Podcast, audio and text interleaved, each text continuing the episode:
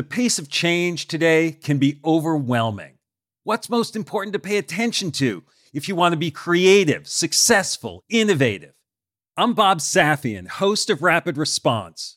Rapid Response is a podcast that cuts through the noise, featuring candid conversations twice a week with top business leaders navigating real time challenges. Leaders like Airbnb's Brian Chesky, the WNBA's Cathy Engelbert, and Khan Academy's Sal Khan. From the team behind the award winning Masters of Scale podcast comes Rapid Response.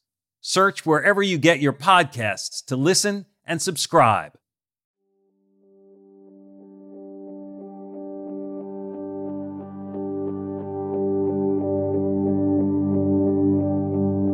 And yet, with all the necessity of paying perfect attention to what I'm doing, or maybe because of that, my thoughts still flow in a more coherent way than they have in a while. My mind is also able to roam backwards and forwards over my life, past, present, and future. I think of my kids and what will happen to them. I remember a hundred moments from our lives together, a life which either has profoundly changed or perhaps even ended. I think of being alone. In this moment, gloriously, completely alone. My mind protected by a full face helmet, enclosing myself with myself. And how long this solitude will last, and how long I might want it to. Have you ever been on a motorbike? The freedom, the space, being so connected to both machine and nature at the same time. Peter Sagal is a longtime biker and host of NPR's Wait, Wait, Don't Tell Me. Today, he shares a meditative story about a trip through the American Midwest, which gave him the space that he needed, inside and out, to navigate a difficult time in his life. In this series, we blend immersive first person stories with mindfulness prompts to help you restore yourself at any time of the day. I'm Rohan, and I'll be your guide on this episode of Meditative Story.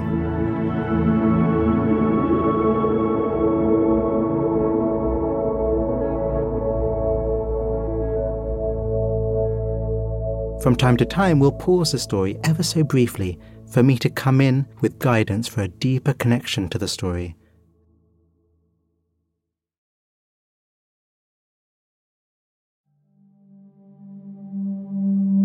The body relaxed, the body breathing, your senses open, your mind open, meeting the world.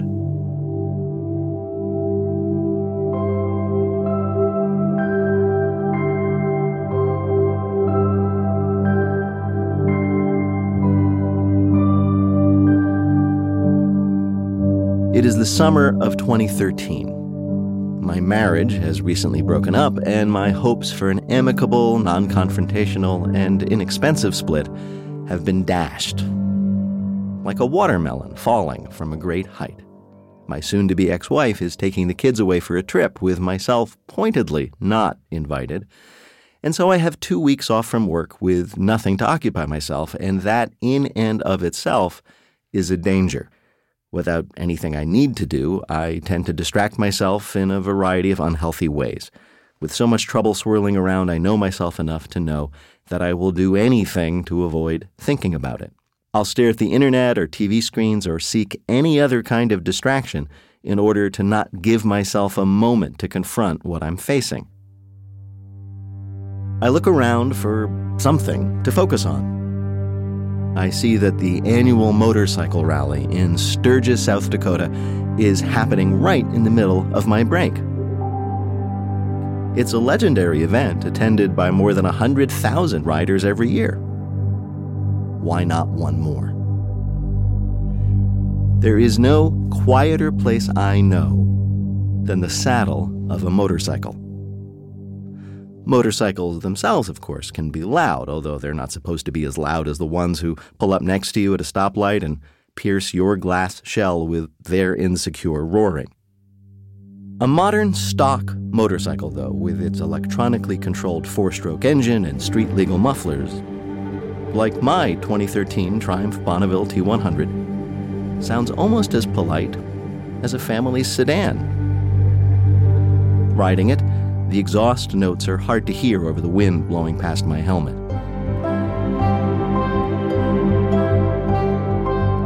All of this is why, in August of 2013, I pack some clothes into saddlebags, get on my Triumph in Chicago, and head west. I need some peace and quiet to think.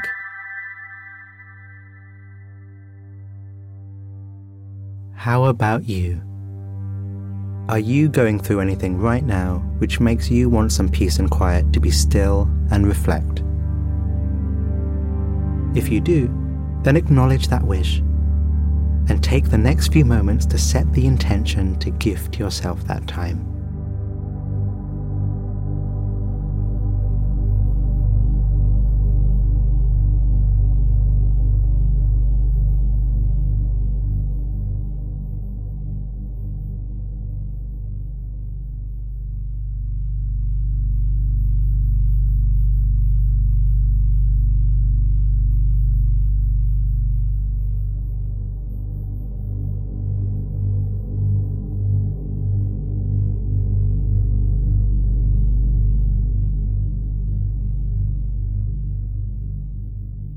I get a late start on the first day.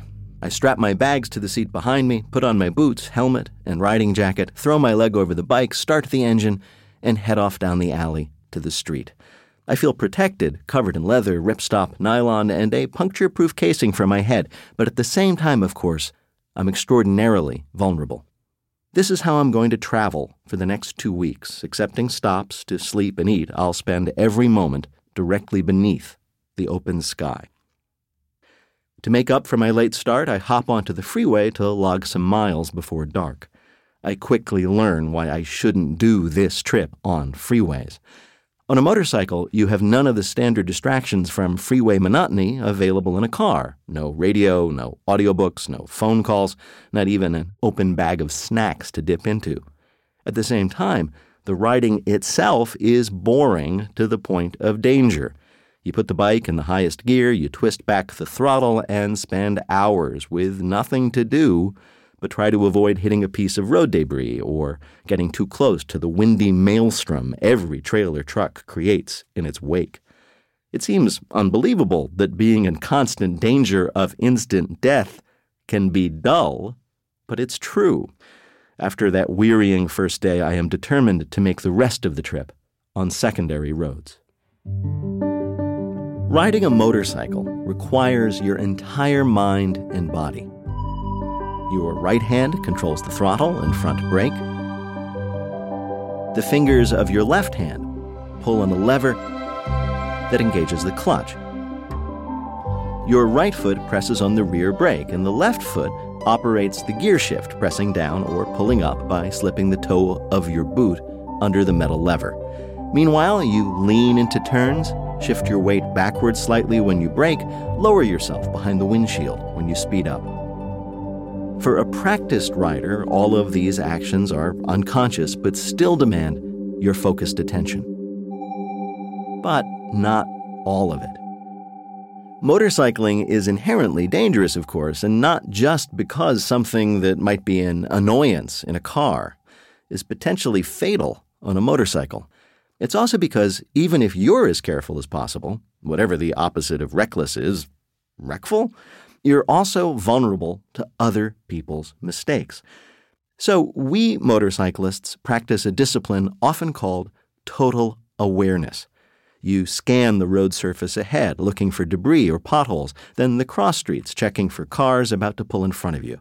If there's a car in the lane beside you, you anticipate it suddenly switching lanes right into yours. You play out scenarios first the disaster, then the complicated combination of twists, squeezes, and leans that will allow you, with luck, to avoid it. This is an extraordinary contrast to my daily life. Like most people, I'm rarely in any physical danger or even exposed to the elements.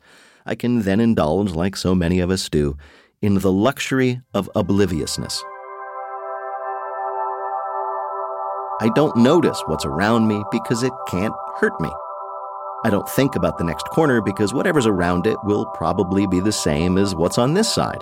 So I'm free to focus on nothing. Distractions. Trivia. Why not? Nothing's going to happen to me if I do.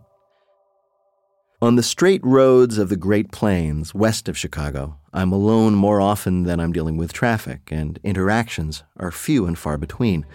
So I monitor the road. Upshift and downshift is needed, and I'm able, finally, to take in the world.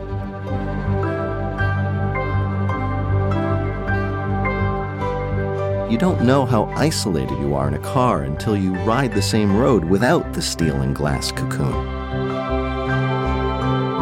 I see a thousand things along the roadside I never would have noticed. The varying heights of the cornfields on different farms, the peeling paint on the billboards in far too remote a location to be worth anyone covering up their past and, maybe last, paying advertiser the lines of trees in the distance that I eventually figured out mark streams and canals. The businesses and homes and occasional weird interruptions of the common visual fabric. A fence festooned with bras, a water tower painted like a hot air balloon. It's on a trip to a place a thousand miles away that for the first time in years, I start to notice exactly where I am even as, with each moment of awareness, I speed away to another square of pavement. I spend the night in Pierre, South Dakota, and then roll west, and I find myself in fields of sunflower, spreading to the horizon on both sides. I pull over, remove my helmet, and walk out a few hundred yards into the rows of flowers. I stand there for a long while, looking in the same direction the flowers are looking, towards the morning sun. Bees buzz. Every now and then a car passes. And I bet the drivers are too distracted by whatever they've chosen to distract themselves with to notice the odd flower standing out in the middle of all the others.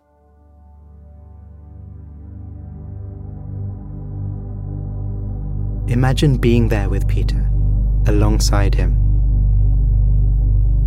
As you do, what details can you notice? What colour are the flowers? Can you even catch their scent? Take three deep, full breaths and settle back into the scenery.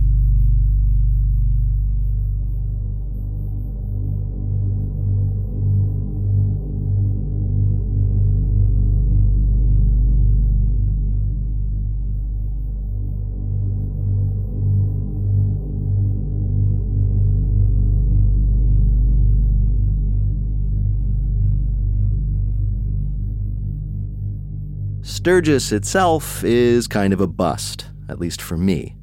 A hundred thousand people who've chosen to rebel by dressing, drinking, and partying exactly alike. Even with all the lights shining down, there's nothing to see. And even with all the amusements on offer, mostly involving liquor and scantily clad women, there's nothing to hold my attention. After one day, I roll on to take in something more interesting meaning nothing at all. The hills rise beyond Sturgis, and now I'm doing a different kind of riding. Where once I was constantly monitoring the road and my place on it, now the pavement becomes more active. So I do too. It rises and turns to the left, so I brake, downshift, and position myself on the right side of the road then I lean into a smooth curve and exit the turn on the correct trajectory, smoothly accelerating, which straightens the bike out, while I immediately plan for the next turn. With a few exceptions, there is nothing in modern life that requires absolutely all of our attention. Farmers sit in tractor cabs, listening to the radio while GPS systems make sure they plow in exact straight lines. Even airline pilots spend most of their flights amusing themselves while a computer flies the plane. Eventually, I get to the Rockies. I ascend up the Lolo Pass west of Missoula, Montana, get to the peak at about 4 p.m., and then start descending Route 12 into Idaho, following the path of Lewis and Clark, who had worked their way west two centuries before on the Crooked Fork River in a ravine below this highway. For a city dweller, it's a bit disorienting to look at a line of trees next to the road and realize that behind those trees are more trees and more trees. That they are not the exception to the rule of this landscape. I am. There's nothing but forest between me and Idaho, 50 miles or so ahead, and I'm on a twisty mountain road with sunset just a few hours away. I don't want to get caught trying to navigate the twists and turns only by headlight, so I need to make good time in order to find a place to sleep before dark. The danger is real, especially as it seems nobody else is dumb enough to attempt this descent this close to dark. If I crash, it might be hours before somebody comes along to find me. If I go over the side of the road and into the ravine next to it, it might be days or longer after all, nobody has any idea where I am. And yet, with all the necessity of paying perfect attention to what I'm doing, or maybe because of that, my thoughts still flow in a more coherent way than they have in a while. my mind is also able to roam backwards and forwards over my life, past, present, and future. I think of my kids and what will happen to them. I remember a hundred moments from our lives together, a life which either has profoundly changed or perhaps even ended. I think of being alone in this moment, gloriously, completely alone my mind protected by a full face helmet enclosing myself with myself, and how long this solitude will last, and how long I might want it to. Without a phone, without radio, without music, without food or drink, without anything but myself and this machine, I'm more alive, more aware than I've been in years or decades. Psychologists say that trauma imprints most vividly on our memory. And I imagine that has to do with the fact that potential threats trigger our survival instincts. Our awareness heightens as we try to fend off or avoid whatever might harm us. So maybe this rolling mindfulness I'm experiencing, my thoughts rolling free inside of my helmet like a marble, is merely a related epiphenomenon by riding a motorcycle and subjecting myself to constant danger as long as I'm moving, I trick my brain into a constant state of threat response, a heightened awareness fueled by adrenaline, but one that doesn't trigger a fearful panic response, as long as I keep the rubber side down anyway. So, as I navigate this beautiful road on an August evening, my mind and body working together without conscious thought, my attention roams to and fro in interior journeys that sometimes stray far from my physical one. This is my garden, my Zen temple, my still, quiet room. And I'm averaging 50 miles an hour downhill on a mountain road with a cliff on one side and a ravine on the other. I cross into Idaho around 6 p.m. and just as I start to think I might need to turn my bright headlights on, I find a riverside motel. With one room left for the evening, and a diner which specializes in pie. I park the bike, shed the helmet, gloves, and jacket, and take my notebook to dinner so I can write down all that I've experienced while I eat. As it turns out, after a day of silence and constant motion, I have a lot to say.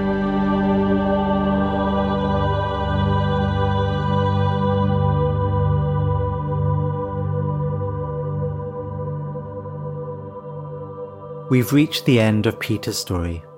In just a moment, I'll guide you through a closing meditation. I really love the image that Peter draws out of him hurtling down and around mountain roads, totally present to that experience, but at the same time, his thoughts rolling just as free. So I think it might be fun to do something similar. So, if you're up for that, Begin by relaxing your shoulders, relaxing your face, breathing, smiling. Listening to this podcast, engaging with this short meditation practice in its own way, is a little act of kindness to yourself. So why not appreciate that? Eyes open or eyes closed. Whatever feels most appropriate and most safe Notice your posture. It might be sitting down like Peter, or it might be in a different position. However it is, notice it. Inhabit it, if that makes sense. And let's be like Peter. He had his hands on the handlebars connected to his bike. Where are your hands, and what are they connected to? Drop your awareness, your attention, into whatever sensations of touch and connection that exist in your hands right now. Whatever they're in contact with, know it. Rest with those sensations.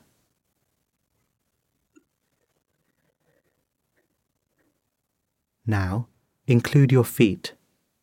Sitting back, Peter had his on the foot pegs of his bike.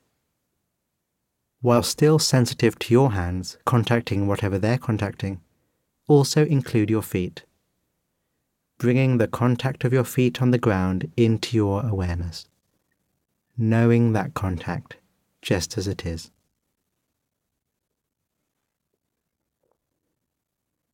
Your awareness, your attention, resting and balanced with these four points your hands, your feet. Can you feel all of these four points at the same time? Make them the foundation of your awareness, your place of rest. If it helps, you can imagine Peter riding on his triumph doing the same. Even ride alongside him if you like.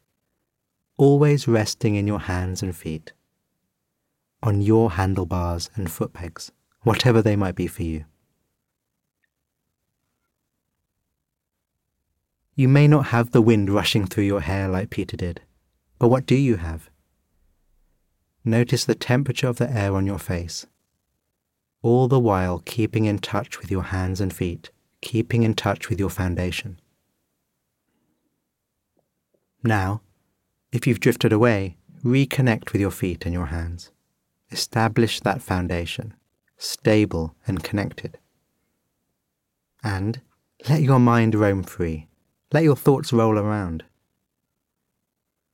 Watching the thoughts and ideas dance on the screen of your mind, all the while stable and connected to your body through your hands and feet.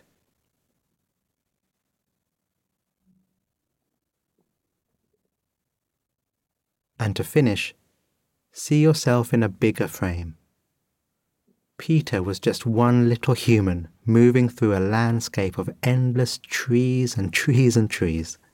That view gave him perspective and space from his personal drama, which otherwise might have felt so constricting and overwhelming. So, zoom out and imagine yourself, see yourself where you are. Just one human in a landscape full of so much stuff that is not your drama, not your storyline. And if there's peace here, enjoy it.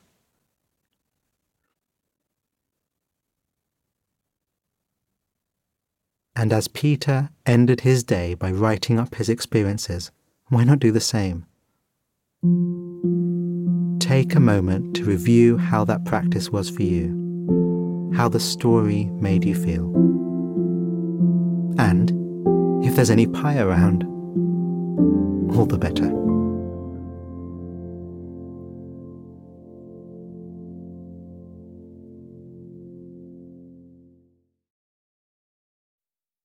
On behalf of the team at Meditative Story, thank you for spending time with us today. We love creating the show for you. And if the show serves you in a meaningful way, we'd love to hear from you. Would you take a minute right now to write us a review in your podcast app? When you leave a review, it really inspires our team, and we're a group who derive so much energy from understanding how meditative story impacts you. It's also a way for you to pay it forward by helping others discover the show. So if leaving a review speaks to you today, we'd really appreciate it.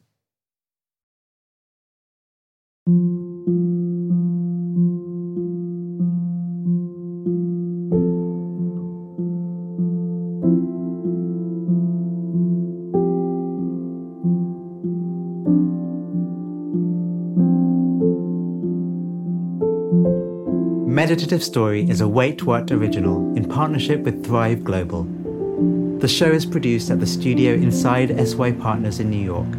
Our executive producers are Darren Triff, June Cohen, Arianna Huffington, and Dan Katz. Our producer is Sabrina Fahi. Our supervising producer is Jai Punjabi. Our curator is Carrie Goldstein. Original music and sound design is by the Holiday Brothers. Mixing and mastering by Brian Pugh. Special thanks to Anne Sachs, Juliana Stone, Summer Matthijs, Monica Lee, Madison Odenborg, Lindsay Benoit O'Connell, Libby Duke, Smriti Sinha, and Sarah Sandman. And I'm Rohan Gunatillake, creator of the Buddhify meditation app and your host.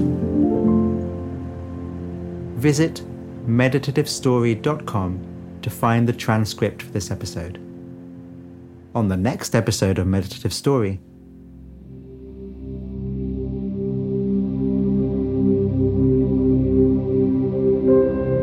Of the three guidance counselors at the high school, Mrs. Zareski was the one to get. She had a special feel for the teenage mind the insecurity, the false bravado, the wanting to simultaneously stand out and disappear.